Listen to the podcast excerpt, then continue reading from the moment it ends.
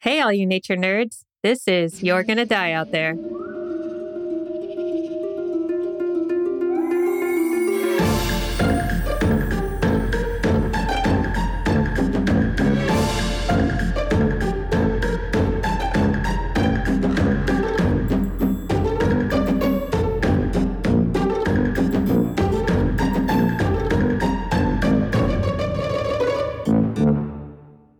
Oh my God, Megan. We're back. Welcome back. It is so good to see you here in the pod room. Um, very exciting. One week since you looked at me. yeah, it's been a long time. It's been a whole like month. It's been a month. It's been a month, and I Well- didn't see you for a whole month. It was weird. It was strange. Yeah. I We- think at one point you were like, Hey, Jen, um, I miss you. Yeah. I was like, Okay, don't be weird. But I miss you too. Don't be a weirdo. Yeah, we went uh, to a lot of places. Yeah, We went all around. you Uh, did. You went all around for a couple weeks. but then we came back and we recorded. yeah, So everybody knows about my stuff, but your It's true. stuff.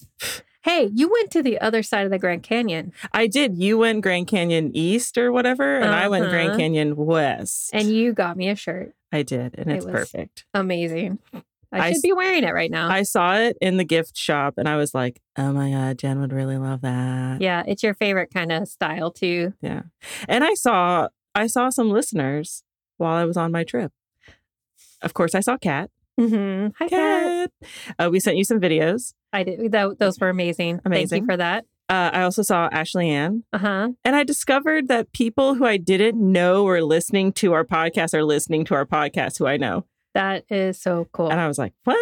and, they wanted to meet me. They did. They were like, Jen is super cool. I I love that. I love you guys. um, yeah. So I just want to give a really quick shout out to Jocelyn because she finished her PhD. She's getting a job and she's like doing all the things. It's not it's not our kind of science, but it is like occupational therapy Holy style, cow. like muscles and things. Congratulations. Yeah. You did the thing. Yeah. And she and I work together in Uh-huh. Hawaii. And I was like, I can't believe you listen to our show. She was like, I listen every week. I was like, holy crap. And So- she's smart. And so she's that smart. means that uh smart people listen to us. That's right. I don't know what's wrong with them. Sorry. Are you guys okay? that is so, yeah. cool. Wow. Yeah. Big congratulations there.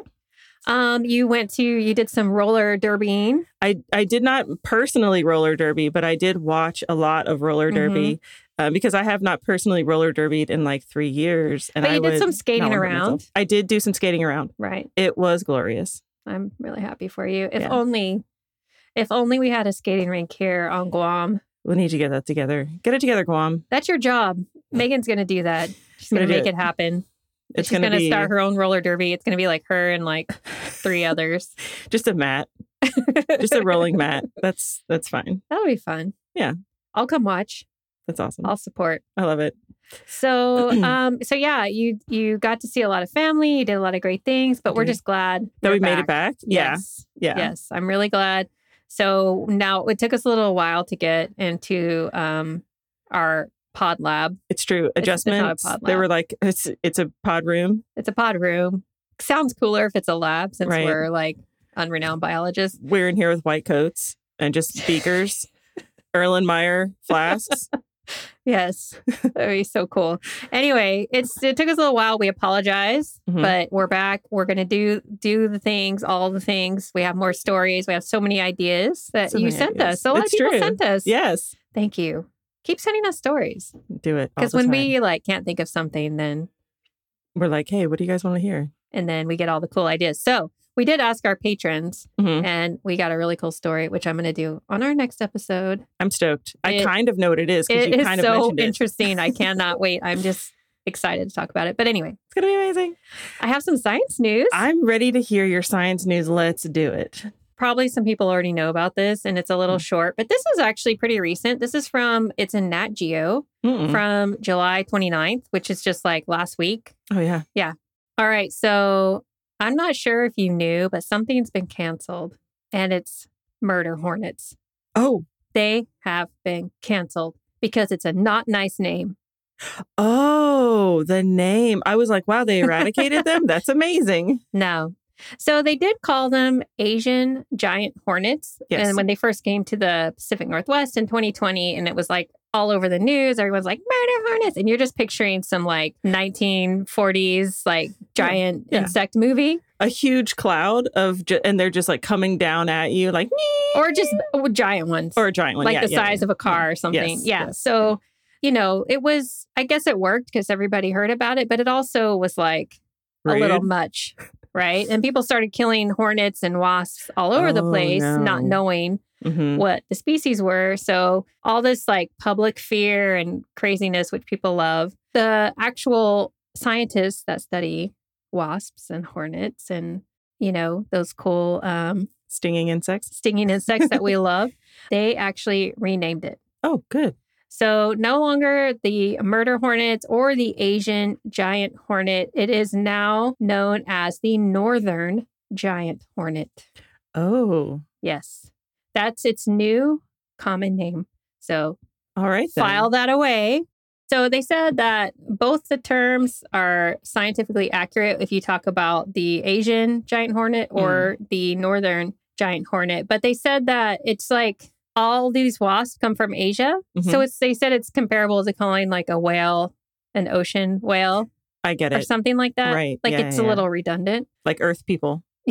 right? We're the Earth humans. or the earth, the terrestrial humans. I get it. Yeah. Mhm.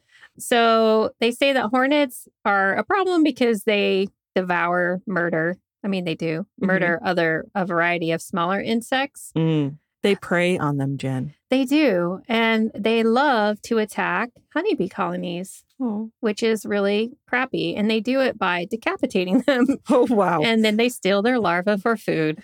okay. I mean, I get it. I get it. Murder is not a nice name to put on an animal, but Mhm. also, I mean, I is mean, it? that's pretty It's hardcore. pretty close. yeah. I get it though. Um, scientific name is Vespa mandarinia. You that was great. Mandarinia. I Thank know you. about I know about Vespa species because we have yeah a Vespa species here. the banded. Yeah, It's, uh, The greater banded. great hornet. banded. Thank Yeah. you, thank you. Yeah, I which have- is a problem. I have caught one of those in my hat, just FYI, when I was on a small hiking excursion for work with a colleague Mm-hmm. who was very lost. And I, I walked. I you know know, this story. you this know the is story. your worst, Some people know worst this one. hiking story. Worst hiking story ever. Never going with that person Oh, again. Anyway, moving on. it was a, I walked through a spider's nest because spiders are a problem here. No birds. Yeah. Uh, walked through a spider's nest, and I guess one of them had gotten caught, and I thought it was the spider, and I pulled it off my hat, and it was the hornet, and I was like, "Oh no!" Oh yeah, I mean, it was Big- dead though. So big nests of them in places. I mean, Mhm. yeah, it's it's they're huge. it's a problem here. Yeah, yeah. they yeah they submitted the name this new name to the entomological Th- That was great. It's- i'm having a rough time i mean it's been a while entomological society of america and they were like sounds good let's do it let's do it I like that. so there you go i mean there's really not much more other Mhm. than they're still trying to suppress it eradicate it or Mhm. control but it has now been given a better Like a nicer name, a nicer common name a not so mean name. even though they are pretty hardcore They're pretty hardcore. They should just call them that hardcore wasps. Yeah. It's like that that video I sent you with that comedian Tony Baker, Oh my god, I love where he was talking about monkeypox. He's like, "Why you gotta call it monkeypox? It just sounds so like you know monkeys like throw poo and like act crazy." Yeah. He's like, "Why can't you call it like golden retriever pox or something nice? You know, Something- like yeah. panda pox or I feel like if you got panda pox, you would just like sleep a lot. It would just be like a sleeping sickness. you would just like eat some bamboo and pass out." That's right. Yeah. Ooh, side note. Speaking of sleeping sickness, I Uh-huh. watched the entire series of Sandman on Netflix, and it is good. It's good. Sandman. Should watch it. Is that like the movie Sandman that was like really creepy? I mean, it is a little bit creepy, but no, no, no, not like that. Yeah. Okay. pretty I'll good. check it out. It's All pretty good. right, we'll do. I liked it. So I'm excited for a story, Megan. Are you? I'm here for it. I'm physically here to hear the story. I'm here for it. Are You're you here. ready? Are Yes. you ready? All right. So, uh, one of the places that I went to on my trek across the continent was with Of my the United child. States. Yes, with my child. Um, so we went to Portland, Oregon, Mm-hmm. I don't know if I can say where my brother lives. No one go stalk him, please. and we went to a number of places within Portland. Side note, I did get uh, the COVID Mm, despite wearing masks and all the things, yes, yes. but um, it's difficult to avoid it at this point in time if Okay. you were going to travel. So consider that. Consider travel might not be the best thing right now. yeah, Take it from me. All Yes. right. So after a number of days, just hiding in a separate room from everybody and getting over the COVIDs and testing negative, hmm we went to Astoria where they filmed Goonies. And then we watched Goonies in a theater in Astoria. And it was oh, it was My great. God, It was so yes. touristy, and I loved every moment of it. Uh, we stayed at this the Astoria River Riverside Inn, I think is what it was called. uh-huh. It sounds really quaint. Let me just say it. We thought it was going to fall into the river, like Oh, uh-huh. it was it was like hundred percent. it was like Peace Corps style. It was different. It was a different Okay. kind of like the floor actually changed levels in just a s- one floor room. Wow. Like it was different, Yeah. uh, but nice. They were nice. Free breakfast. So Oh, there you go. worked out. Anyway, one of the coolest places that we went to that I thought was also kind of hilarious was this place called uh, Cape Disappointment. Wow. I'm not joking with that is feel like- actually a name of a place I go there sometimes in my mind.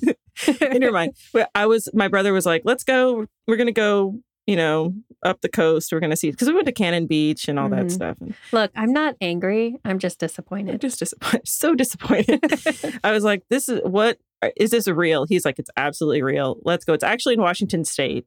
So we Oh, Okay. did kind of like because you're right. I mean, Astoria is like right there. You So did cross it the just bridge, suck? it's like right there. Um, it was so beautiful. Okay, that is one thing I will say about the Pacific Northwest. Oh yeah, it's so beautiful. so beautiful. That's what I'm saying. But did it? Was it just like you go there thinking it's gonna be beautiful, but it's just a big disappointment? oh no, no, it was. Okay. I, I- that's the thing is we got there and I was like, this is who would be disappointed by this? So stupid. So let me tell you a little bit about Cape Disappointment, Jen. Okay, let me hear it. Um, all right. So Cape Disappointment is at the extreme southwestern corner of Washington state. And it's on the north side of the Columbia River Bar, just west of a place called Baker Bay. Mhm. Uh, the point of the Cape is located in, I'm sorry, on the Pacific Ocean in Washington's Pacific County. And it is two miles southwest of the town of, and I cannot remember how to pronounce this, Ilwaco. It's like I L Waco. Okay. But it's like that I'm not saying it right. So this place is one of the foggiest places in the world. I think in the US, maybe not the world. It sees 2,552 hours of fog a year. That's 106 days. wow. Yeah. And while we were there, we did see fog.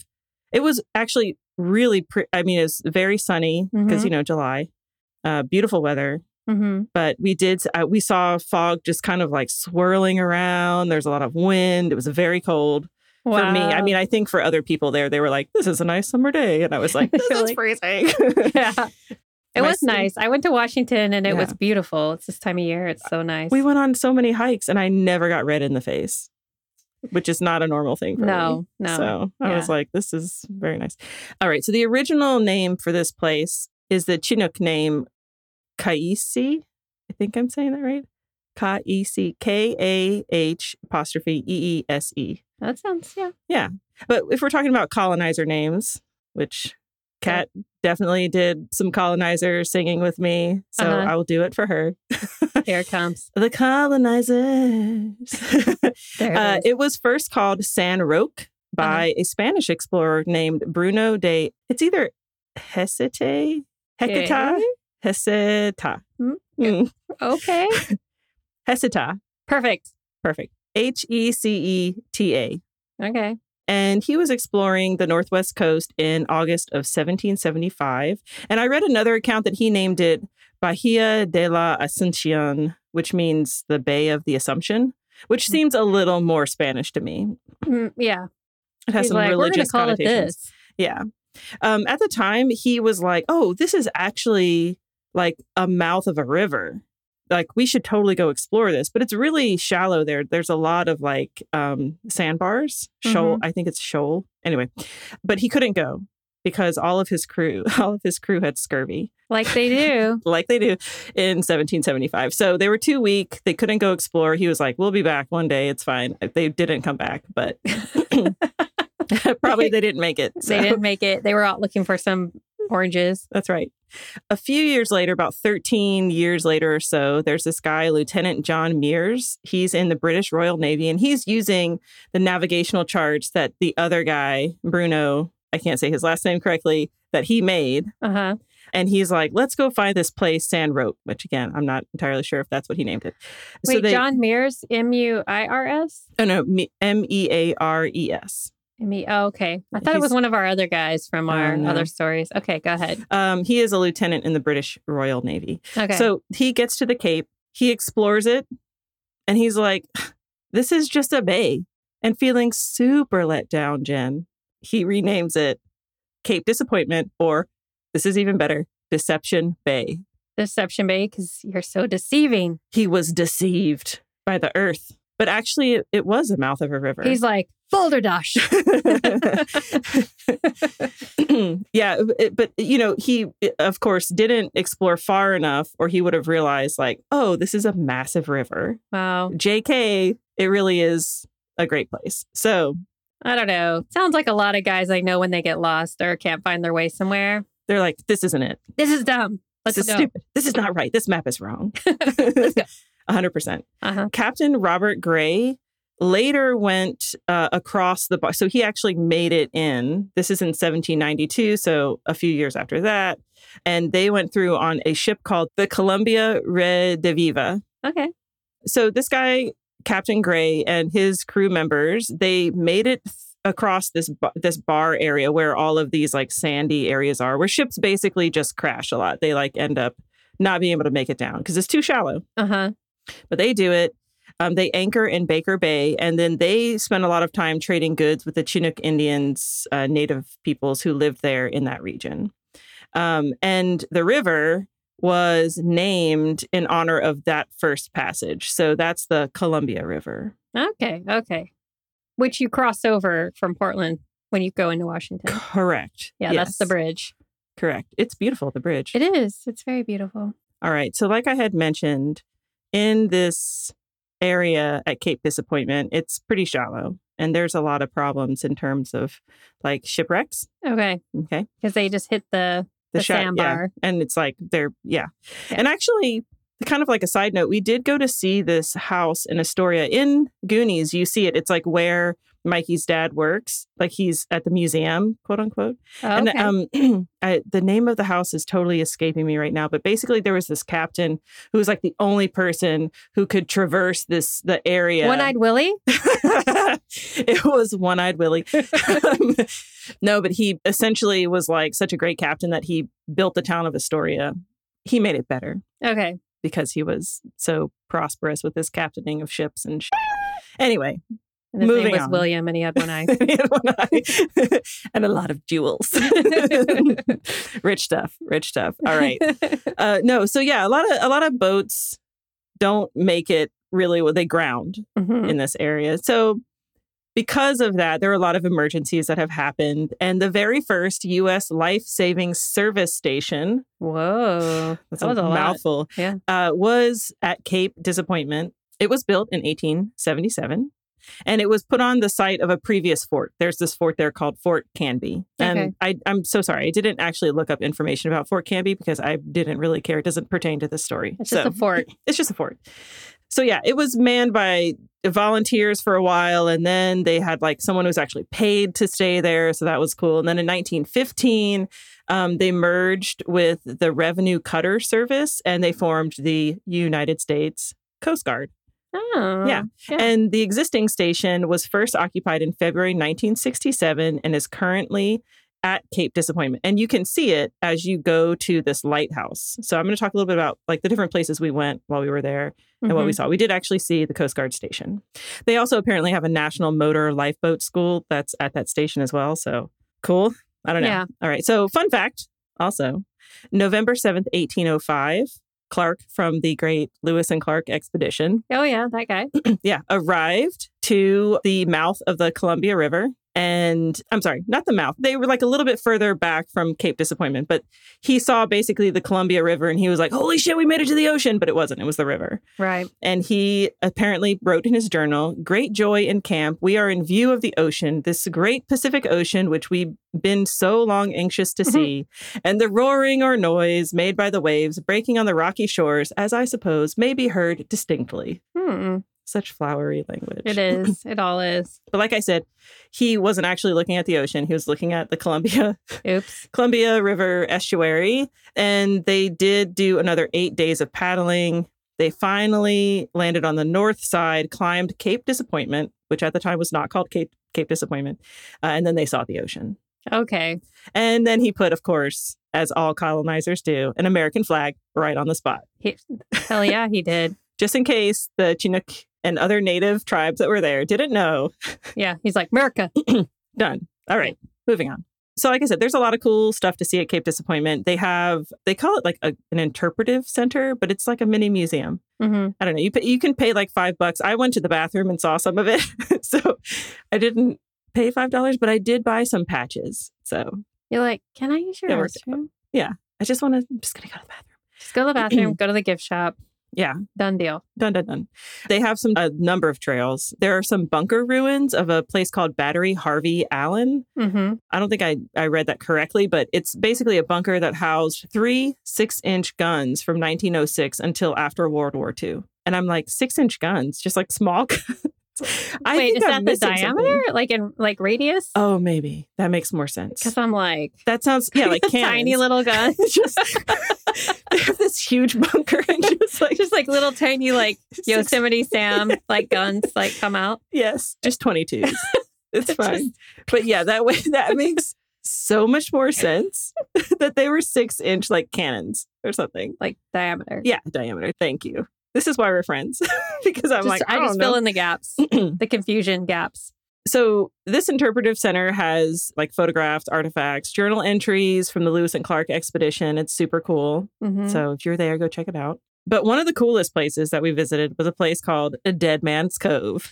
Is that in the Goonies? Is that the actual? It's not in the Goonies. It's not the name of the thing, the No. cave or whatever. No, no, no. no. Okay. Okay, let me just say one thing about visiting a place when you are like you've watched that movie a bunch. And yes, if you haven't, you guys should go listen to that age twelve their episode on the Goonies. It was great. Mhm. It's But one thing you don't realize is that like okay, there's the house they were in. There's the beach, right? That's like a freaking two hour. I mean, it's not two hours, but it's a long drive away. It's really far away. but these kids just rode their bikes They in just rode- like five minutes. I was like, I feel duped, you guys.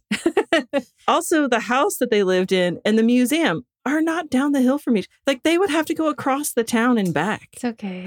Anyway, It's a That- movie. It's it a bothered movie. me. It bothered me. Anyway, moving on. So yeah, we went to Dead Man's Cove. So you can go from that interpretation center. There's kind of like a parking area. You walk up the hill. You see like there the museum stuff, the fort, Mhm. and then there's a trail that's about 0.3 miles, and it gets you to this place called Dead Man's Cove. On one side of the hill, kind of, you can see the ridge. You can see the uh, Coast Guard Okay. place, base, operation, I don't know, Coast Guard place. On the other side of the ridge is Dead Man's Cove. And you take this, okay, in some travel guides, it was like a nice set of stairs. And I was like, no, okay, no.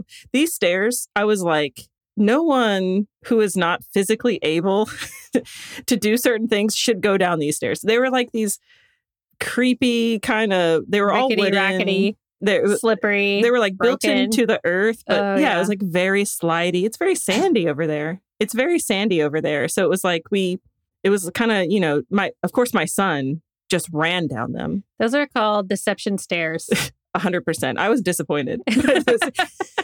so, but there's this uh, beautiful cove. Uh-huh. It has some you know kind of like big boulders in there. Of course, my child took off his shoes and rolled up his pants and went for and it. went for it. yeah. There were people swimming there. I was like, you people are nuts. It was like It's so cold. 20 degrees. Yeah, I sat in kind of the sun, but not too much direct sun, but just enough to warm my feet. Yeah, it was beautiful. Anyway, so we sat there for a little bit. Some people beach there. Oh, the coolest thing about that place is there's so much driftwood. And I immediately thought of Curtis. Oh, yeah. Yeah, You're like- from You're just like s- putting it in a bag. I'm just like, can I take this back with me? Just trying to We're mail it. We're just mailing it. I'm just mailing this to Okay. It's Tennessee. fine. No big deal. I know yeah. someone who can do some stuff with this. Let me tell you. Uh, so Curtis, if you have a chance, if you haven't, you should go to Dead Man's Cove, get you some driftwood for Yes. Built on the Rock because it is there's so much, and people build like little forts and stuff with it. It's cute. That's cool. Downside is there are no bathrooms anywhere around there. You can so- just build yourself a little. You could a little little Bathroom shack. bathroom hut. Yeah, Yeah. A lot of crows and ravens. I think I'm not good with those kind of, but yeah, corvids all over the Mhm. place. So you go back up the stairs and then up the hill about 0.3 miles is this lighthouse, the Cape Disappointment Lighthouse. Mhm. And there are actually two lighthouses in that area. This is the one that we went to go visit. Okay. It's nice. You can't go inside, which I was very disappointed about. It's a working lighthouse though. So Oh, probably that's why you can't go inside. they're like, stay the hell out. We actually work here we actually do stuff with this. Yeah. Um because So- Pete's dragon lives in that one. Yes, Yes. definitely. Yes. Definitely. Yeah. It is the oldest lighthouse that is still in use on the West Coast. Oh. It's 53 feet high and it was built in 1856. And uh, they say, quote, to cut the appalling frequency of shipwrecks on the Columbia River Bar. Just FYI, this area, it's part of the Columbia River Bar and kind of north, Mhm. is part of this area called the Graveyard of the Pacific, which we'll talk a little bit about. oh, okay. And in fact, the ship that brought materials to build the lighthouse in 1853 sank with its cargo uh, two miles offshore. So So people just didn't like, they didn't catch on. nobody, no, it still happens to this day, Jen. Really? Oh, yeah. Oh. It's a problem. On our way out, we saw a sign for Waikiki Beach. And I was like, hold on a minute. I was like, absolutely not. Was it like 2,000 some miles right? away? It's uh, like when it- it's like New York this way, Chicago, Waikiki Mhm. Beach. No, it's actually they called it Tiny Waikiki Beach. It is a very popular spot to have picnics, and apparently it received its name when a Hawaiian sailor who had died in a shipwreck. Uh, the body washed up on the shore and they named it Waikiki Beach. And I don't know if I should be, if it's like offensive or like, I'm like, in did they know memoriam. where he was from? Was he from? Like, How did they know he was Hawaiian? So I guess the ship that he was on had wrecked in 1811 and then his body washed up on shore. Oh, that's sad. It is. Yeah. It is sad. I mean, actually- maybe in all good, like they they were trying to pay homage to him by Yeah. calling it. You know, maybe he was from Waikiki.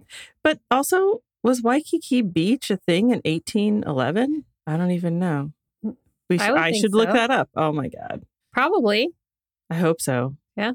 I hope they didn't like wait many years later and then they're like, oh, let's call it Waikiki Beach. Anyway, that would be lame. I will also mention that Dead Man's Cove, there were dead men that washed up there as well, of course. That's why it's called Dead Man's Cove. I wonder actually if there were more that washed up there because it was kind of a narrow cove. Maybe it was just like, so from the lighthouse, they're like, got another one. yeah. Oh, Ugh. I'm laughing, but it's, it's, not bad. awful. It's, It's awful. All right. So, all around this area is known as Long Beach Peninsula.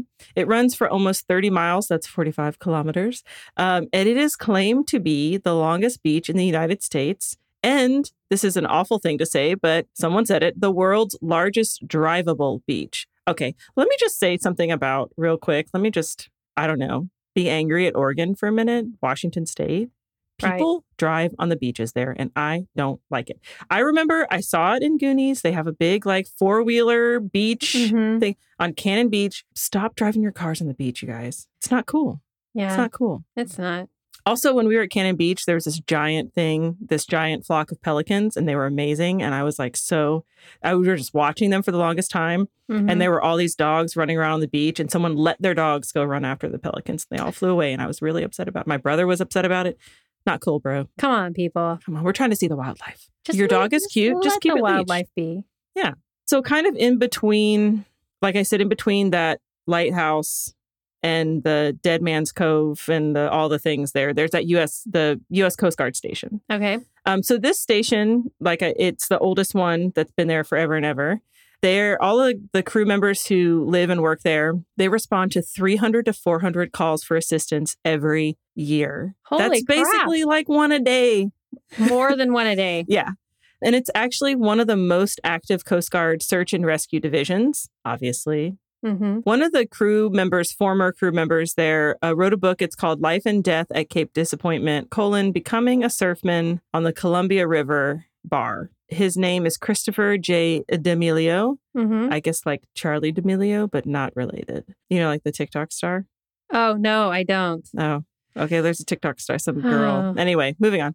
And there were some things that were on like the Amazon page that were I thought were kind of interesting little quotes. Uh, the ocean is one of the few untamed places on Earth, unpredictable and unsympathetic to the lives lost there. For this reason, people remain fascinated by its tides, currents, and mysteries. Life and Death at Cape Disappointment is the author's firsthand account of life as a surfman at one of the Coast Guard's most dangerous stations, Cape Disappointment.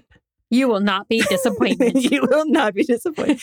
yeah, Cape Disappointment is one of the most notorious Coast Guard units in the Pacific Coast. Its area of responsibility referred to as the quote graveyard of the Pacific. yeah, very uh Yeah. very intense. It says that during his time at that station, he, I guess, went on 2,200 hours of underway time Uh-huh. uh, doing search and rescue. And he earned a reputation as one of the most skilled boat handlers in the Coast Guard. He worked on and supervised over 430 search and rescue cases. Crazy. I don't So they think, call them surfmen? I guess they call him surfing. That's pretty cool. I know. Like do they surf? Okay, because this was me. I was like, how am I, am I going to say they're like Coast Guardsmen? Like, what do you call them? I don't even know. Surfmen. Yeah, surfing. I like that. It's kind of cool. Not seamen because that's well, because Navy. yeah, because they're not out at sea. They're they're in the surf. Yeah. Makes sense. Well, kind of. I mean, they do go out in their cutters. Yeah, yeah. So the area of responsibility for this station, Mm-hmm. The AOR. yes, Jen, the AOR, Mm-hmm. it goes from Ocean Park on the Washington coast side, and then it goes south to Tillamook Head on the Oregon coast. So that's south of Cannon Beach. Okay. So that whole area. Uh, they have nine search and rescue boats, including a 52 foot or 16 meter motor lifeboat Triumph. I guess that's the name of it. Two 47 foot or 14 meter um, lifeboats, and two 29 foot or 8.8 meter Defender class response boats. And they've all been designed for operations in heavy surf conditions. And all of them, which I think is super cool, are totally capable of being rolled over by breaking swells and then they will right themselves with minimal damage. oh, but just imagine. Just imagine. Yeah, but good. But good. Yeah. But no thanks. I think this is like the place that if you're in the Coast Guard, it is where you want to go. It's like the number one location, like if you're hardcore, That's the hardcore place. It's It's a hardcore it's place. basically the Top Gun of Coast Guard. a thousand percent. Yes. And it totally makes me think of that movie with Kevin Costner. I swear he's like a Coast Guard, like whatever, commandant in yeah, the Coast they Guard. go into helicopters, right? yes. And that's how you know it's Coast Guard. 'cause That's they how do you the know. helicopter rescues. Yes. Oh, what was that movie? It was so good. I, I, s- I remember it. I, I really want to go back and watch it. It's either like in Maine or it's here. it's It's- got to be because it yeah. was like really cold. Which I mean, Somebody tell us the name of that movie. so Come on. good, so good. Anyway, we talked about the Cape Disappointment Lighthouse, but also less than two miles to the northwest is this place called North Head Light, which is another lighthouse that helps for the Columbia River Bar protection area Okay. for ships. And like I mentioned, this is one of the most treacherous river bars in the world because uh, I think I said it twice already now, maybe three times graveyard of the Pacific. Right. So let's talk a little bit about that. Let's talk about it. So during winter storms in this area, swells can reach a height of 20 to 30 feet. That's six to nine meters at the Ew. entrance of the bar. Yeah. And actually, a lot of people will come during that season to watch the waves because they're just so crazy impressive. Uh-huh. So, with the combination of those strong outgoing tides, the large incoming swells, the surf conditions that are in and around that area are just, I mean, I don't think I would want to surf that. Like, you definitely would die pretty immediately, but Yeah. it's just a lot. It's a lot. that's a lot. All right. So the graveyard of the Pacific actually com- goes from the mouth of the Columbia River all the way up to the northern tip of Vancouver Island in Canada. Oh, Yeah, it's a very large area, but this is kind of the beginning of it. okay. There's a lot of wrecks That's a down lot. there. Yeah. Yeah. It's not only that there are massive waves and really shallow areas, but also the weather is just kind of nuts and unpredictable. Like I mentioned, Cape Disappointment has like insane amounts of fog. So it's like super foggy, nasty weather conditions. I forgot about the fog. Now it's starting to come to. Now it makes sense. Okay, we were standing in Astoria. It's bright and sunny. You look out to the coast, and I was like, is that fake? Like, it didn't look real. It was like this huge fog bank. It's coming like from in the ocean. It's like Scooby Doo when they cut the hole in the Yes. fog, like the yeah. Yes. Mhm. And I was like, this cannot be. Re-. It was so unreal. It took a while for my eyes to adjust and like my brain to be like, that's an actual natural phenomena that you're witnessing right now. Right. It was nuts. That's weird. And that was summer. Mm. So I can't imagine wintertime. Side note, um, I did see a few bald eagles while we were there. So Oh, cool. that was kind of neat. America. And they're like, yeah.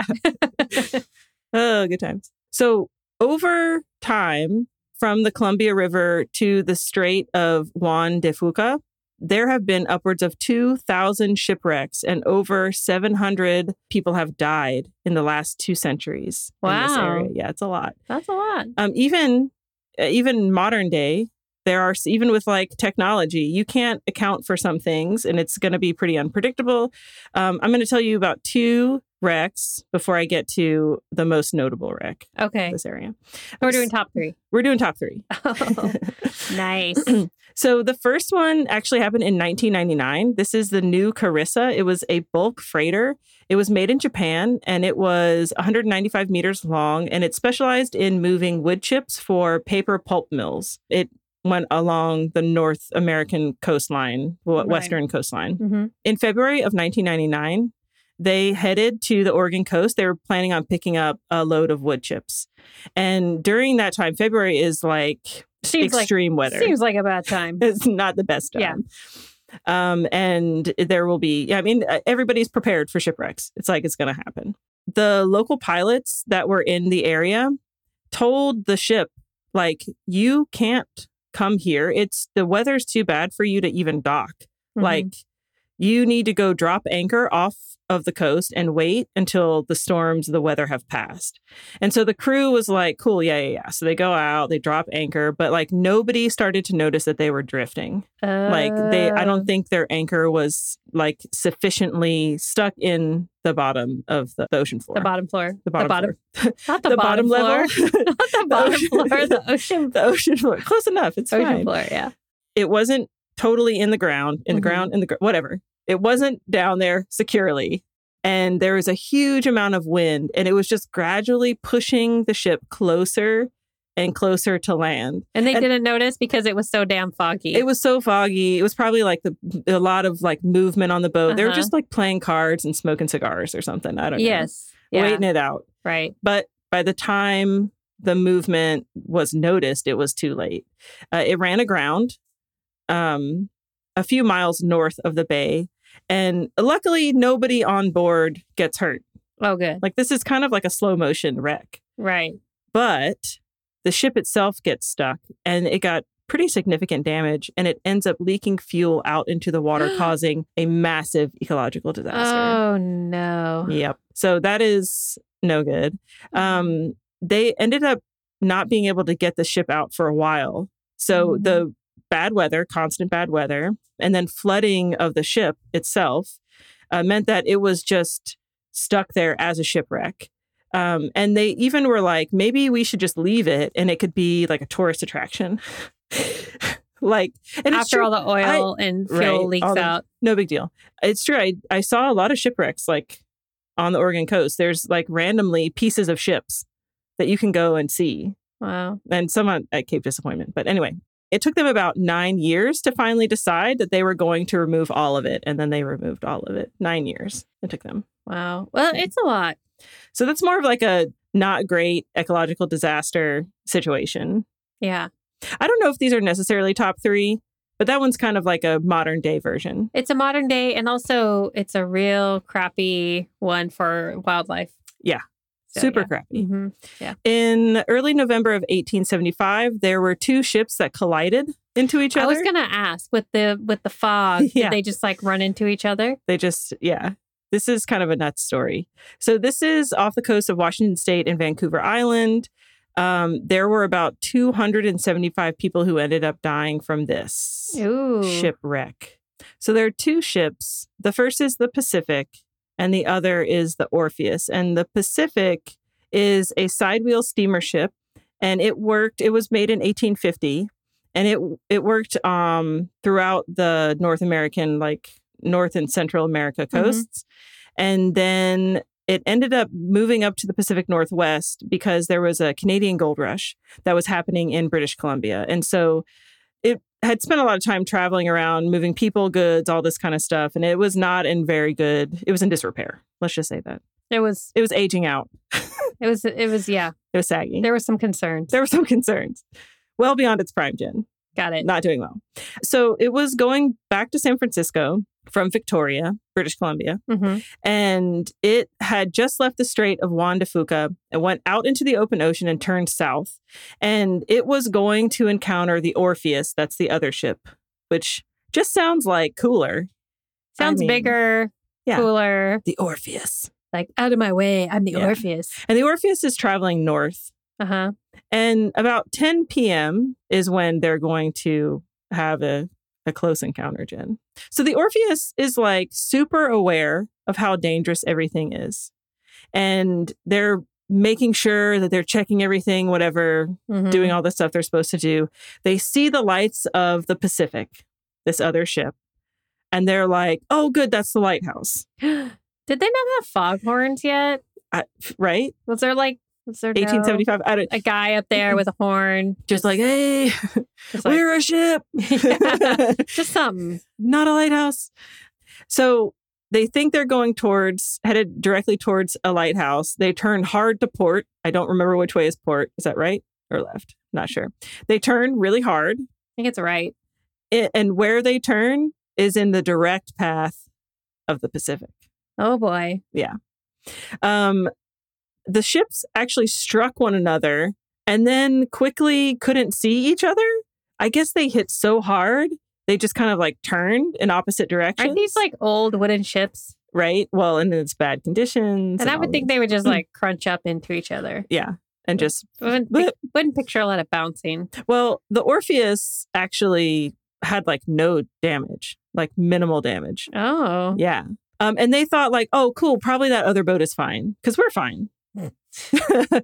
but this is like an old steamer ship Yeah. on its last leg, entirely demolished. Oh man. Yeah. The the two survivors from the Pacific said it was complete pandemonium. Oh. The ship was already keeling heavily to the port side. Okay. Um, it had been listing already in the beginning of the voyage, Jen. And how many people? Two hundred. 200 some. Yeah. That's So- just that's just some. That's you know this is why we have OSHA. This is why 1875. no, Oh, OSHA. Eighteen hundreds in general, or, or nineteen early nineteen hundreds. So it's listing really hard. Uh huh. So the crew is like, okay, we got to fix this. They take all of their starboard lifeboats. So they on the other side of the ship, they take all the boats and they move them over there to try and cou- counterbalance this boat list listing. Uh huh. Um, Why didn't they jump in them? I mean, a lot of questions. Okay. Uh, so actually, the one the boats that were on the port side just b- uh, capsized into the water. mm-hmm. They're like gone. Um, the ones that people could get into and tried to get the waves are too rough. They all capsize. People are just dying. Oh God. Yeah. After the listing had started, and they were trying to like right the ship. It began. It began to break up faster Mm-hmm. because it was like kind of splitting itself. like there's all this water Right. coming in on one side and everybody's trying to put weight on the other side and it's just kind of cracking down the middle. Yeah. Um, in the collapse, it ends up cr- um, crushing a lifeboat. Only two people survived this shipwreck. It does make it the most deadly sinking that the graveyard of the Pacific has had to date. And none of the Orpheus's crews, like anybody on the Orpheus, they were all fine. And they continued north, like They didn't- completely unaware of what was happening. Oh my God. Um, yeah, and they actually missed their turn to make it into the strait because they just kept going. But anyway, the point is have the a better Pacific- ship. have a better ship. Um, also have like a maybe a plan to get into those lifeboats. Yes. Yeah. So yeah, that's kind of a theme. And our next story, which is going to be our story for today, Oh. is the most noto- notorious wreck in the grave of the Pacific. That is the wreck of the SS Valencia. So The Valencia was a passenger steamer. It was built in 1882. It started out on the East Coast, sailing between New York and Latin America, Venezuela. Okay. So, in much warmer climates. Yes. That's what it's used to. I think it was a hundred foot long. I'm trying to remember what the dimensions are. I don't think I put it in here. It was kind of an awkward ship though, and really slow. Like its highest speed was like 11 knots. And the way they designed the ship, it had three decks, and it was kind of difficult to actually see past the front end of the ship for captains. Like, I don't know who, I think they designed it to be kind of just like a slow passenger ship. right. You know, it wasn't meant to be in rough. Like, don't be in Weather. a hurry. yeah, don't be in a hurry. You're going down to South America. It's cool. Yeah. Just Yeah. take your time, stay in chill water. Chill. Yeah. So um, it was on that route from North, um, sorry, New York to Latin America for a number of years. And uh, apparently it was also used for a period of time in the Spanish American War. I'm sorry, American Spanish War. hmm in 1897. It was fired upon at one point um, when it was going past Cuba because I heard this on one of the things that I read or watched that it didn't put up its American flag. So in Cuba, they were like, oh, that's the enemy. And so they were like shooting at it. but it survived. Nobody got hurt. It was just kind of like got shot at. So, was it maybe it was used as a merchant ship during oh, the war? possibly, possibly. Yeah. Mhm. Which um, we just talked about on our last. Uh, we did. Our June Patreon. That's true. Yep. By the start of 1898, the Valencia had been transferred to the West Coast, and at some point, I I heard this story that there was some fraudulent activity going on with the new owners that they were like I don't know, trying to scam people out of money for tickets on the ship. And so it ended up that that person was like charged and then the ship was given to the US government. So after it was given to the US government, they did use it to transport troops from uh, the western side of the United States to the Philippines and back. And then once they returned to just like a passenger service on the West Coast, people realized like, wow, this ship is really bad for this area. Like it doesn't do well here Uh huh. like I said, the wheelhouse, which is where the captain is, you know, with the wheel turning the ship and stuff. Sure, the wheel is. It's the house of the wheel. yeah, it was too far back and low down on the deck. So y- yeah, it's just like it's like a low, it's like a little granny in the wheelhouse, like driving and just cannot see anything. Can't see any. Yeah. Yeah. And so uh, you know, add that to fog, rough weather, It's a, blah blah blah blah. all it's the a things. bad combination. Yeah, and it goes really slow. And of course, like I said, it was intended for the East Coast and much calmer waters. And now at this point, it's pretty old. Like it's, again, a saggy ship. It's a little saggy ship. Listen, there's nothing wrong with some saggy, saggy business. And I guess some people um, said that it was undesirable to sail on, Well, not their favorite. probably. I mean, I've been on some undesirable ships yeah, in the Pacific. I can think of one. I can think of one that was on its last leg. I remember thinking when you got on that ship, like, Am Are I you going to sure? see her again? like, Oh my God, there were so many cockroaches. oh, no. Uh, anyway, over time, it ended up being semi retired. So they were like, let's not use this ship during the winter because it's just not going to do well. And we'll only use it if no other ship is available. oh, Right. I see where this is going. yeah. So, as fate would have it, Jen, Yes. in January of 1906, this is what happened. The Valencia In January, of 1906 but I'm just saying, like the worst time Yeah. of year. Yeah. There was supposed to be a ship called the SS City of Pueblo, Puebla. Um, but it was getting repairs done in January of 1906 in San Francisco. And so they were like, cool, get the Valencia, get that old girl from the back, It'll work. SS She'll do the Valencia, thing. get her out of storage, dust her off, Uh huh. patch up those rat holes because she's about to go from San Francisco to Seattle with 164 people on board. Let's do it. Ew. Yeah, yeah, yeah, yeah. Passengers or Passengers, workers? Oh, passengers. women and children. Jen. Oh no.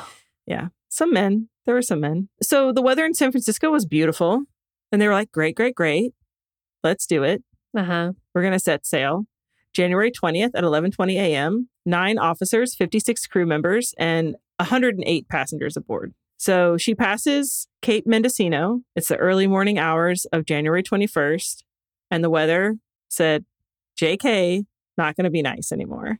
They did not have their weather app. Visibility was low, and there was a strong wind that started to blow from the southeast. And it was so overcast, they could not see the stars, and the ship's crew was forced to use what's called dead reckoning, which can we come up with better sailing terms? My Wait, God. they were still sailing with the stars? Yeah, they're still sailing with the stars. okay. Well, and it's nighttime, so and so they had to do this thing called dead reckoning, which is basically where this is my understanding of it. And so if I am not explaining it right, you can you know explain Sounds it like to the us. name of a movie. There has to be a Uh, movie called that. guaranteed. Yeah, for sure. Uh, but basically, they put this thing behind the ship. They kind of it kind of trails, um, and it has something attached to it, and then you kind of watch where that thing is. Like um, wh- I don't know if it's a bob or if it's just the line or what, and you calculate the angles. It's a very precise way to sail. You have to do really good math. Okay, okay. okay. Let me tell you something about this captain. He doesn't get a math. He's not good at math, Oh. and he's a little bit inexperienced. He's only been sailing for four years. And he was super short, so it was even harder to see over the steering wheel. It was just Like that really dashboard weird. was too big. Yeah. So this create this situation they're in. It's like you want a super experienced captain That's- who's just been here a million times. Good at math and physics and all the things. Uh, yeah. Yeah. But this captain not so great. Ugh. that's unfortunate. Yeah. So they end up missing the Strait of Juan de Fuca. hmm It's right before midnight, January 22nd. They end up hitting a reef. No. They're Mm. going. Um, they're about eleven miles off of Camp. I'm sorry, Cape Beale. This is uh, the southwest coast of Vancouver Island. They hit this reef, and immediately after the collision, there's a massive wave that lifts the ship up off the reef. Uh Uh-huh. huh. And then the crew members say there was a large gash in the hole that water just immediately went into. It was something like a foot a minute of water Oh gosh. just pouring into this ship. Yeah. Um, so the captain was like, "Okay, we're gonna sink. Let's not sink. Run the ship aground. We're doing Okay. it. We're just gonna hit. We're gonna run the ship aground. We're gonna crash the ship because we don't want to sink. Okay. Solid. I, I- feel like this is a I good guess plan. if you have time. right, let's just get it done. So they drive the ship into the rocks in front of them, and now she's kind of stranded. They can see the shore from where they are. It's less than 100 yards. That's 91 meters. A- At the time, the captain tells the crew, okay, I want you to lower the lifeboats, but only like halfway, not all the way. I just want you to like get them kind of ready. But there was a lot of confusion and panic and running around, and they lowered seven lifeboats into the water, all of them improperly manned. No one is manning them properly. Oh. Three of them flip. Oh. Um, all of the occupants that were in them uh, fall into the ocean, and they're like on a reef, and the shore is near them. Yeah, but it, They're just getting slammed. it's cliffs, Jen. yeah. They're getting slammed into rocks and They're just getting slammed in the. They're drowning. yeah. It's- that's terrible. Awful. The chief freight clerk, his name is Frank Lane. He says, "quote." Screams of women and children mingled in an awful chorus with the shrieking of the wind, the dash of the rain, and the roar of the breakers. As the passengers rushed on deck, they were carried away in bunches by the huge waves that seemed as high as the ship's mastheads.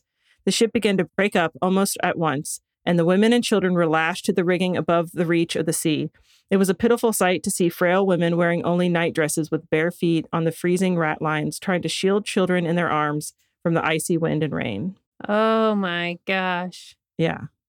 So it's not that it's like they ran aground, but they're also just getting hit by these waves. Uh huh. The women are, can you imagine, just with your child, just like, I mean, it would be better to go out where it's more the waves aren't like breaking. right, So at least you could have a chance in those lifeboats. right. But trying to put a lifeboat out in that kind of oh my god. It's not going to happen. that's crazy.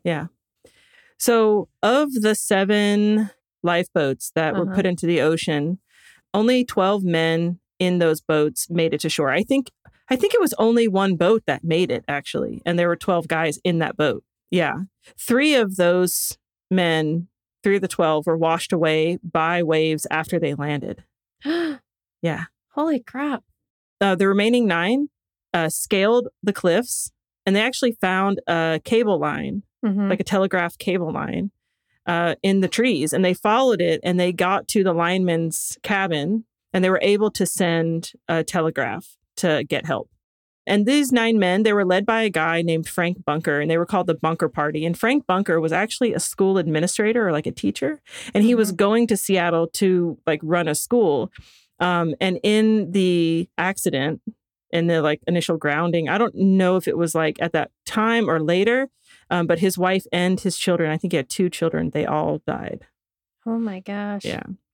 when they got to the top of the cliff where they could see the boat, I guess there was some kind of backlash because later on, people were like, "How come you didn't get the cable from the Ly? I'm sorry, Lyle gun that's on board?" So a Lyle gun, from what I understand, is basically like a repelling thing. Like, what are those things? You know, like a Batman situation, Like you can throw it up on a cliff and then Yeah. pull yourself up. and it has like Like Uh, a some little hooks. hook. yeah. And so I guess what they had originally asked those guys to do was like, okay, you guys climb up the top of that cliff. We're going to shoot the gun up there and then we can do a safety line and we can get people off the ship Uh-huh. that way, like up the cliff. But I guess they didn't stay to do that.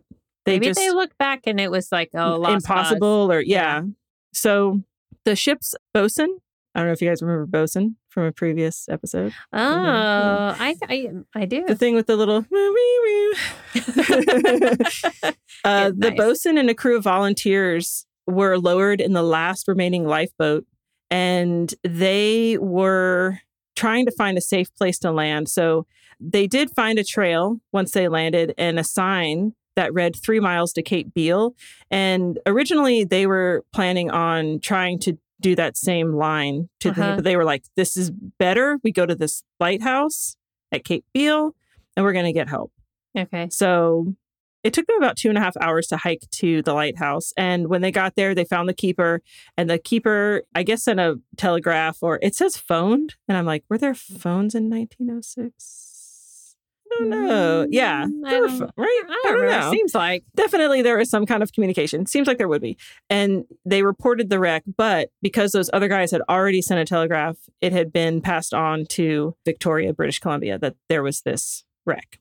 Megan. Yeah. The phone was invented March 7th, 1876. Oh my God, we're we're so bad at I'm bad at history. I I thought it should was, know that. I was thinking like late 1800s, early 19, but not that early.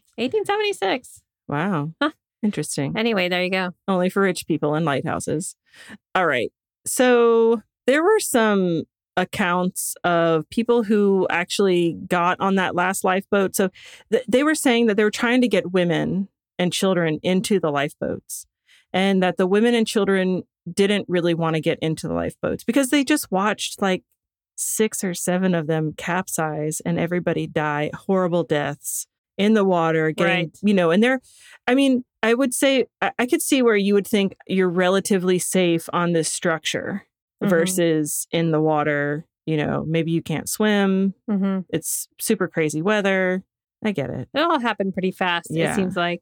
but some of the i think they're on the boat actually for like three days The What? survivors yeah so there's a little bit more to the story so uh, there are accounts of people who got off of the boat looking back onto the boat and having these like these women they were singing like church songs hmm and just kind of knowing that they weren't going to make it and Wow. still sailing away to try and get help right and the feelings that they had about like abandoning the ship Well, especially that a bunch of men left women Yeah. and children behind. yeah That's some that's some guilt right there. for sure Well, so okay, keep going because I'm curious. Did they Yeah. live? i mean some people lived Uh, No, So- on the boat.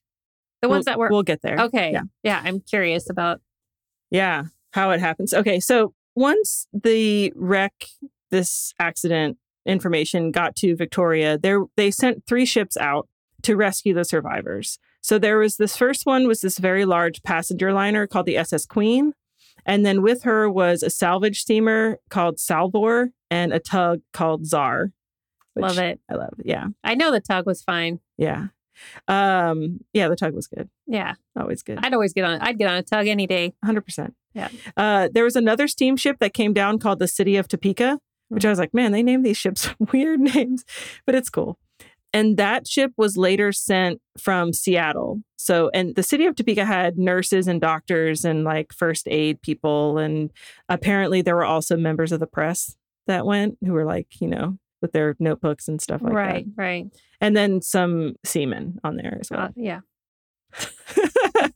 I try not to laugh. It's all but I good. can't because I'm a juvenile. All right. So on the morning of January 24th, the SS Queen got to the site of the wreck. But because of the shallow depth, they couldn't get to the wreck because Okay. they would run aground. Mm-hmm. And so they kind of were just out there seeing, right, what was going on. And I read a couple different accounts that this is when the last lifeboat was launched because I read that the women and children saw this other ship and they were like, we're going to stay here because those people are going to rescue us. Uh-huh. You go in that boat, we'll be here. We're good. right. So there's a couple different storylines, but I think that seems the most realistic to me Yeah. as a mother with my child, I'd be like, yeah, I'm getting on that like super. The fancy one. The that fancy looks one. like it's not going to crash. Yes. Yeah. So they can see that they can't get to the wreck. And so the Salvor and the Czar end up going to an area called Bamfield because they want to arrange some people to go over the land to come over to rescue. So they're going to come from the cliff down. Like maybe they're going to drop a line and then they're going to pull people up from the line. Mm-hmm. all right, this is where it is. So this is when people see that they launched the last two life rafts at this point. And so the majority of the passengers were like, we're going to stay Mm-hmm. because we see the we see the SS Queen. Okay, moving on. Uh, about an hour later, the city of Topeka got there. Those three ships showed up about an hour later. City of, city of Topeka gets there, um, and just like the SS Queen, it can't get there. It Right. can't get to the ship to rescue anybody. So they're just kind of like sitting out there. Nothing is happening Uh huh. the Topeka just went back and forth in the water for several hours trying to search for survivors. They did come upon a life raft that had 18 men in the life raft. They didn't find any other survivors like in the water, no bodies, nothing like that. And when it got dark, the captain of the city of Topeka called off their search What? and they left. But didn't they have smaller boats that they could have like gotten to that boat, the wreck? You know, I don't know. They didn't talk about that in any of the like if they used a lifeboat. Because Oh, to I go would get think people that they would be like, we should take some smaller boats because it's going to be shallow. to get over there. but also there's still waves crashing. It's like a very rocky coast. Yeah. I so get it. I don't know if they're looking at it and they're like, we just can't. If we do that, these people will die. Yeah. Okay. So that second life raft that left, there were the two, right? It did eventually drift ashore and it went to an island in the Barclay Sound. And I read in one account that there were like 10 men on that boat. And then when they got off, two of them washed overboard when they were on the boat, and four of them died of exposure on the shore. But then there were four survivors, and they were found by the island's native peoples, First Nations peoples uh, and they took them to a village nearby. I don't know whatever happened to those people. It was just like randomly there was like uh, one of the lifeboats that made it to this area, wow. and then less than half of them made it. So It's just a bunch of men so far. a bunch of dudes. Yeah. So then they they dispatched that overland party, basically like a search and rescue team on foot over Uh-huh. the land. They get to the cliffs and they can see dozens of passengers clinging to the rigging. And there's some parts of the Valencia that's not submerged yet. Like it's still above the water. Uh huh. not long after they get there and they're looking down on these people, the ship like collapses into the water. And the funnel, you know, the thing that kind of sticks up out of the middle of the ship, that- that's like the funnel area, the, The where like the mast? steam comes out. Oh, That yeah, thing. yeah, yeah. Okay. That's the last thing that's sticking up out of the water. Ooh, It collapses ooh, into the okay. ocean. That was the last piece of the ship that was protecting anybody that was still there. And now the the waves are completely washing across the Valencia's deck and they didn't have enough lifelines or long enough lifelines. I, I saw this one video that was like the lifelines that they brought weren't long enough to reach the ship anyway.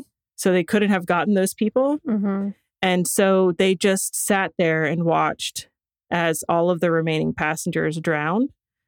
They were um, slammed against the shore onto the rocks. And then they tried to cling to parts of the ship. They were swept out to sea. Um, a lot of people also died of hypothermia. Oh my god. And they all they could do was sit there and watch it happen. man, 1906. Whew, early 1900s. Not getting on a ship in the early 1900s Uh, no, at all. but kind of no choice, This is true. you know? That was the last of the passengers. Let me just back up. At some point, all of the ships left, all of the rescue ships. Like, I know the city of Topeka was the first one to leave. Um, and then the SS Queen was like, "Pfft, we can't do anything. Okay, bye. And then just left.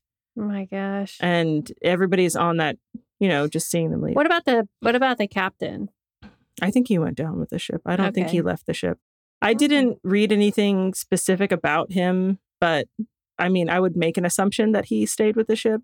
Hopefully, I don't know. That's like, you don't want anybody to die in these situations, but like, But probably.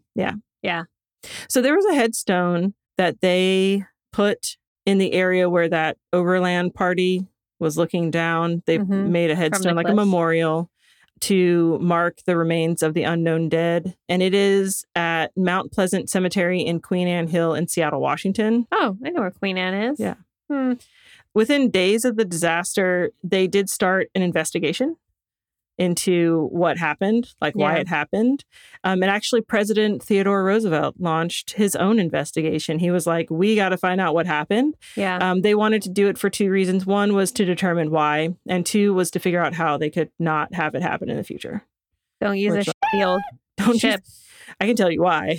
like just Well, and it, it came out that like I guess the previous time that ship was out, she like ran aground and there was like a hole in in the Oh ship. my god. then I watched this video that kind of explained about it. She it the ship didn't have the right kind of like ballast system. Uh-huh. It was just it was a really old, not made for travel kind of ship. Right.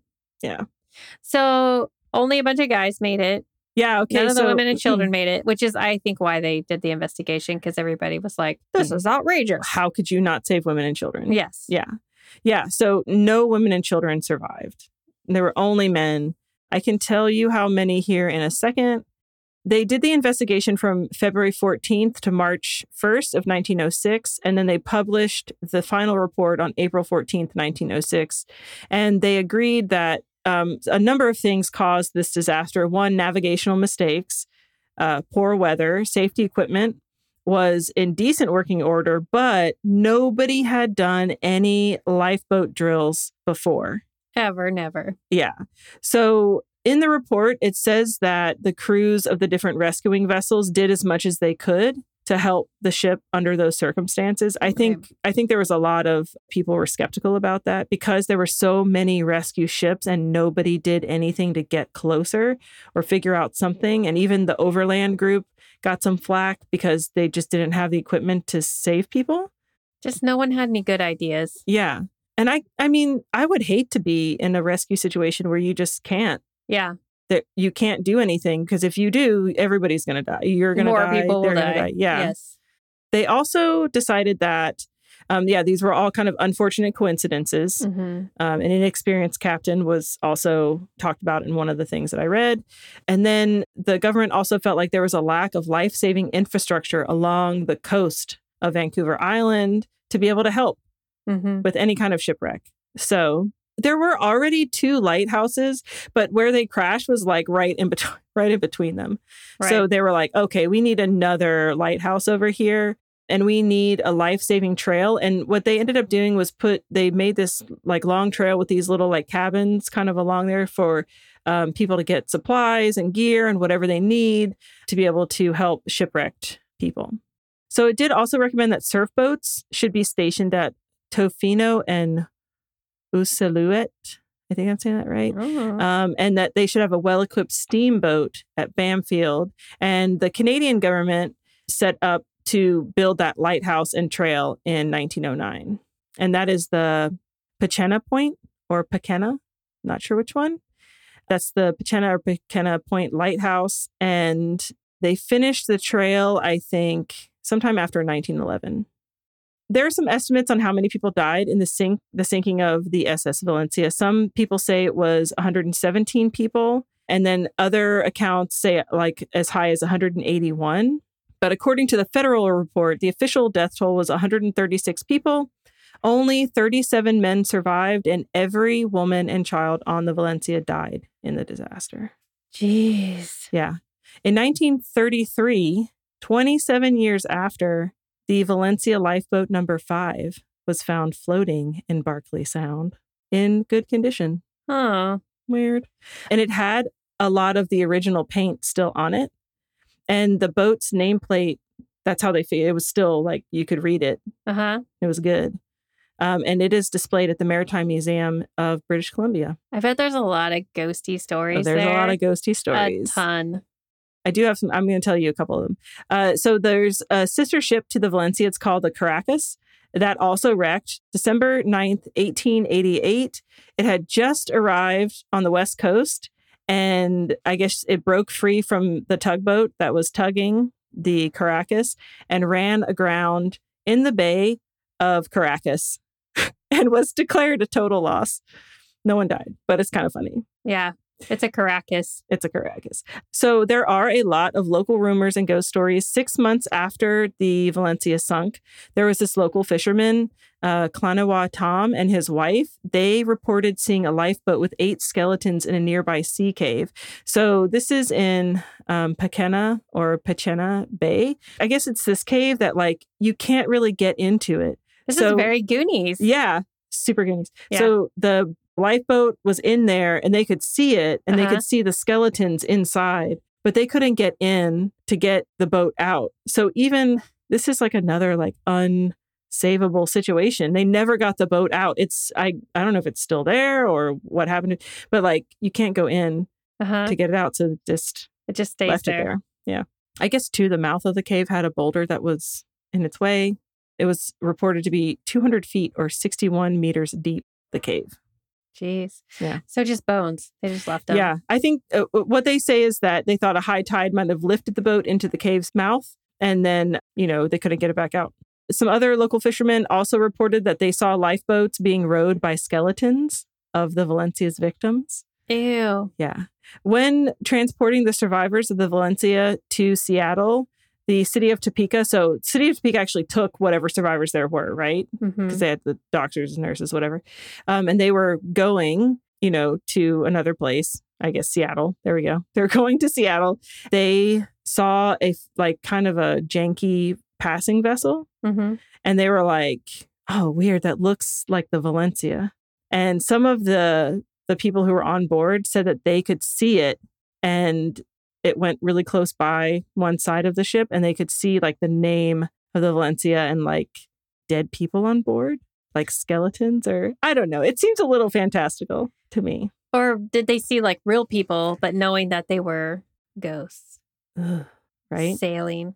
Um, they do say that when this ghost ship passed the city of Topeka Mhm. ship, it also signaled to them, which made it even creepier. Ew. Yeah. Well, I bet there's, yeah.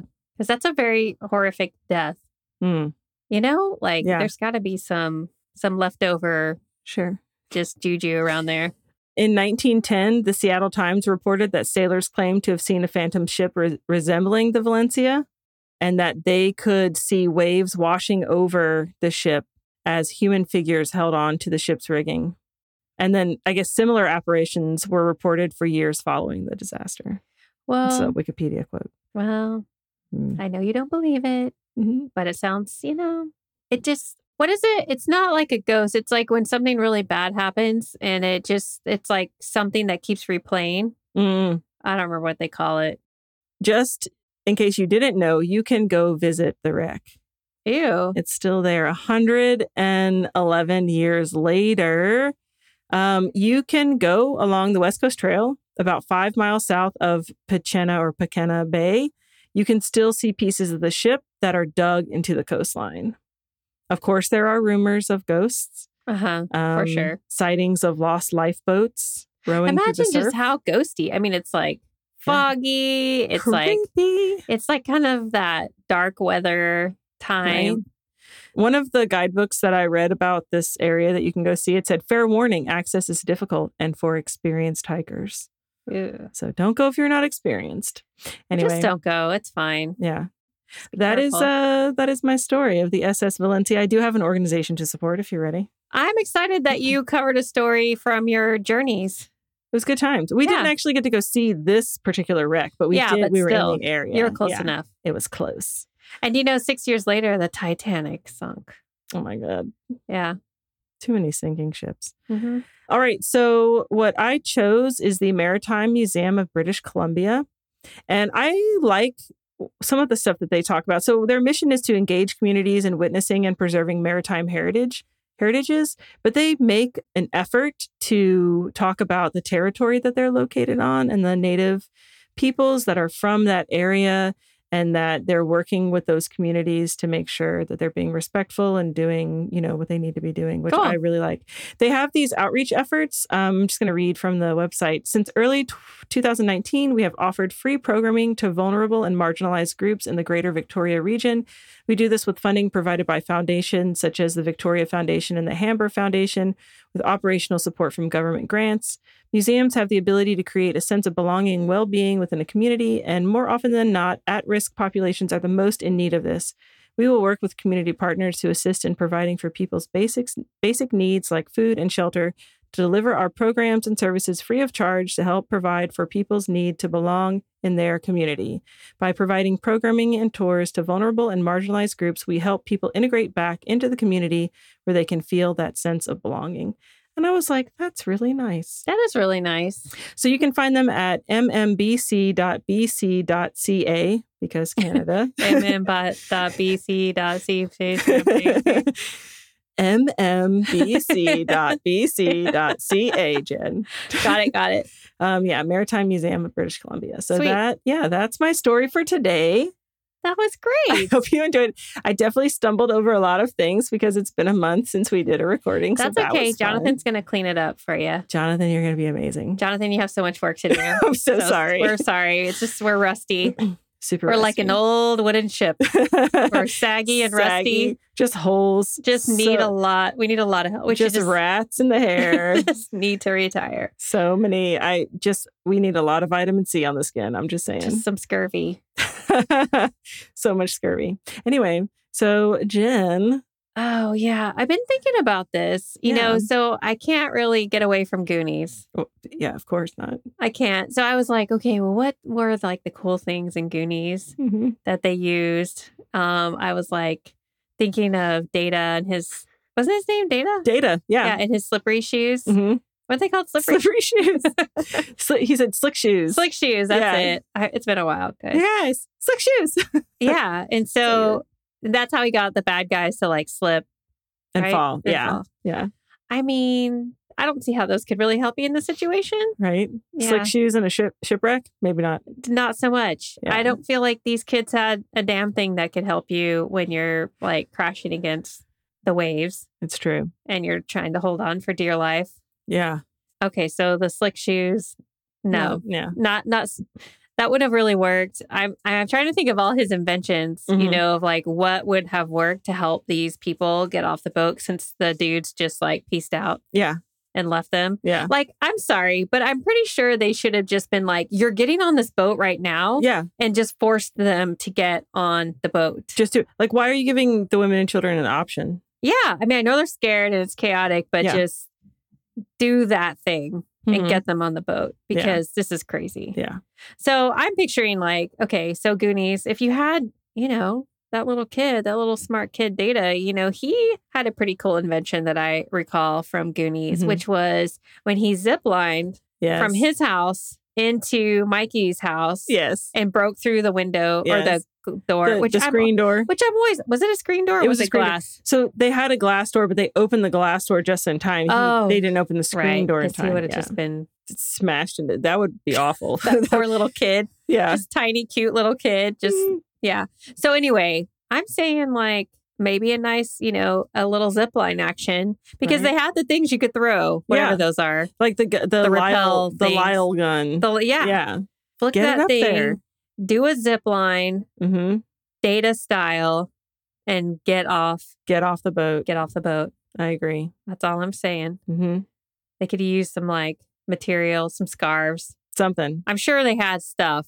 It's 1906. It's possible. some although- sheets. They were describing the women as just being in their nightgowns. Well, then get your bed sheets. just right. Use Just use your nightgown. cloth diapers. Use your Nike naked, naked zip line. I would have, it doesn't matter, whatever it takes. Whatever it takes. But hmm anyway, since they couldn't count on those guys to help them, Some better dudes. Ugh. Anyway, So data zipline. yeah, I dig it. I dig yeah. it. Or uh, zipline, you know. A la Goonies. But seriously, you guys should go check out that th- that aged well oh yeah, episode of Goonies because pretty they, funny. they talk about. I mean, it's super problematic, but it is so problematic. when I think about it now, I'm like, geez. oh god. Yeah. Well, even when we were watching it in Astoria, I Yeah. was like, man, this movie's rough. well, that's how it was back then. Some bad That's how we movies. rolled in the 80s and 90s. for reals. Anyway, thanks, Megan. That was a great story. I'm You're so glad you welcome. got to go there. Can I throw in one little sad bit as we're at the end of our episode? Oh yeah, yeah. Oh, but we're not because we're going to call out some Patreons. Oh yeah, Yeah. that's right. Yeah, we got some new Oh, patrons. that's good. so Olivia Newton-John died today. I saw that. Mm. It's real sad. I was like, my kids, they just don't know who Olivia Newton-John is. Yeah, And I was like, you you've never, I'm like, how have you not, you know, listened to, an, because they listen to all these songs. Like they're like, yeah. what's this song, Material Girl, Madonna? Is Madonna still alive? And I was Oh like, no. took me a minute. and then you're like, let me Google it real quick. I'm just kidding. I was like, is she? no, but anyway, but yeah, Olivia Newton-John, she's just great. Yeah, So I good. did see that she died. so That's very amazing. sad. it's very sad. So we listened to some some Olivia Newton-John songs on the way Oh. over here. That's nice. They were into it. a little tribute. Yeah, Yeah. yeah they were into it. And they were like, haven't you seen Greece? yeah, they they haven't seen Greece, Oh, so I well. guess my also not I mean, the greatest movie, but exactly. still. sometimes I'm like, is this appropriate for Mm. my eleven year old and my six year old wasn't Olivia Newton John in that roller skating movie Xanadu? Xanadu? Oh hell yeah, that's her other song. Yes, Yeah, and love it. and yeah, like at the end, how she just becomes like smoking a cigarette, like super slutty. Right, Like I'm into it. right. Yeah, I don't know. It's well, and then you wonder. And she sings "Feel My Erection." oh yeah, I forgot about that. We were singing it. I was like, I was like, maybe you won't watch this movie yet. I'm like, I don't know. I have to I have to think about that. But yeah, Yeah, eventually yeah. they'll watch it. So, Megan, yes. would you like to shout out our new patrons? All right. Let's do it. Here I'm we go. excited. Go. You go first. Um, our first Patreon patron, Jesus, um, Miscellaneous. I that is amazing. I love it. uh, like that name. uh, the next one is our very special Annette. Thank you so much for Thank you so becoming a much. patron. And I believe Yeah. she's all the way in Scotland. Oh, what? Yes. have we love fans in you. Thank Scotland. you. Um, our next patron is Corey. Thank, Thank- you so much, Corey. Thanks, Corey. And finally, save the best for last, Kayla. Thank you so Thank much. you for being a part of our Nature Nerd family. All of you. We really appreciate you to all of our patrons. And yeah, yeah. and yeah thank you so much. And uh, we'll, I guess, uh, see you next week with some more Fun amazing stories. stories. Absolutely. All right. You're Gonna Die Out There is produced by us, Jen and Megan, and edited by Jonathan Pillsbury. We love it if you can leave us a five star iTunes review on Apple Podcasts. You can support us by following on Instagram or Twitter, listening and subscribing wherever you get podcasts, or becoming a patron. Check out more on our website at you'regonnadieoutthere.com where you can see our awesome eco-friendly sponsors and nature nerd artisans page. If you'd like to send us your own stories or episode ideas, you can submit them through our contact form on the website or to our email, you're going to die out there at gmail.com. And until next time, Don't die out there. bye. Bye.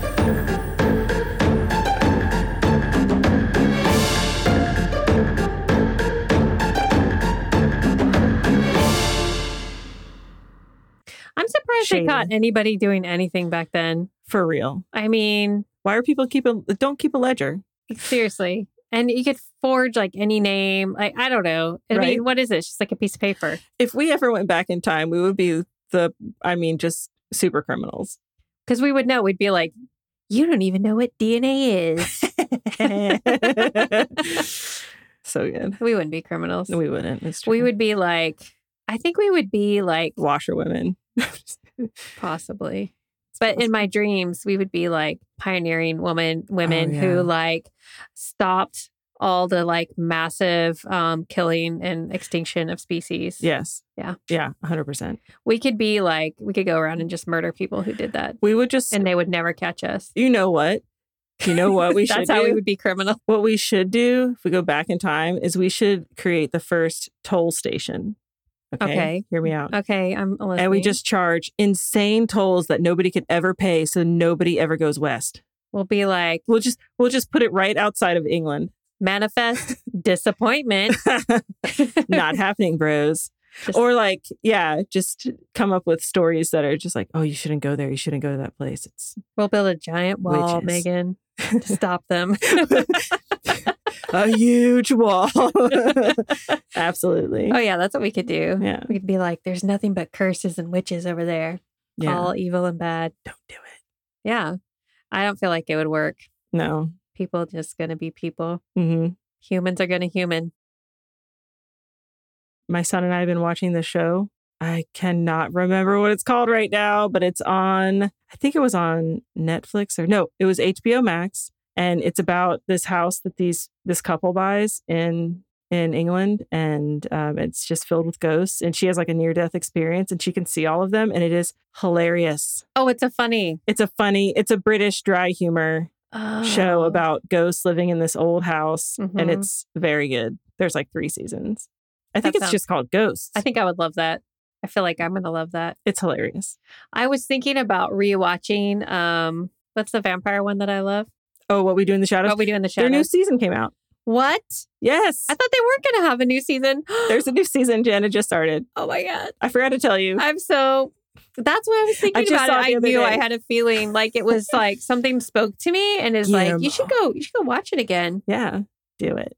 my god, Good times. I'm excited.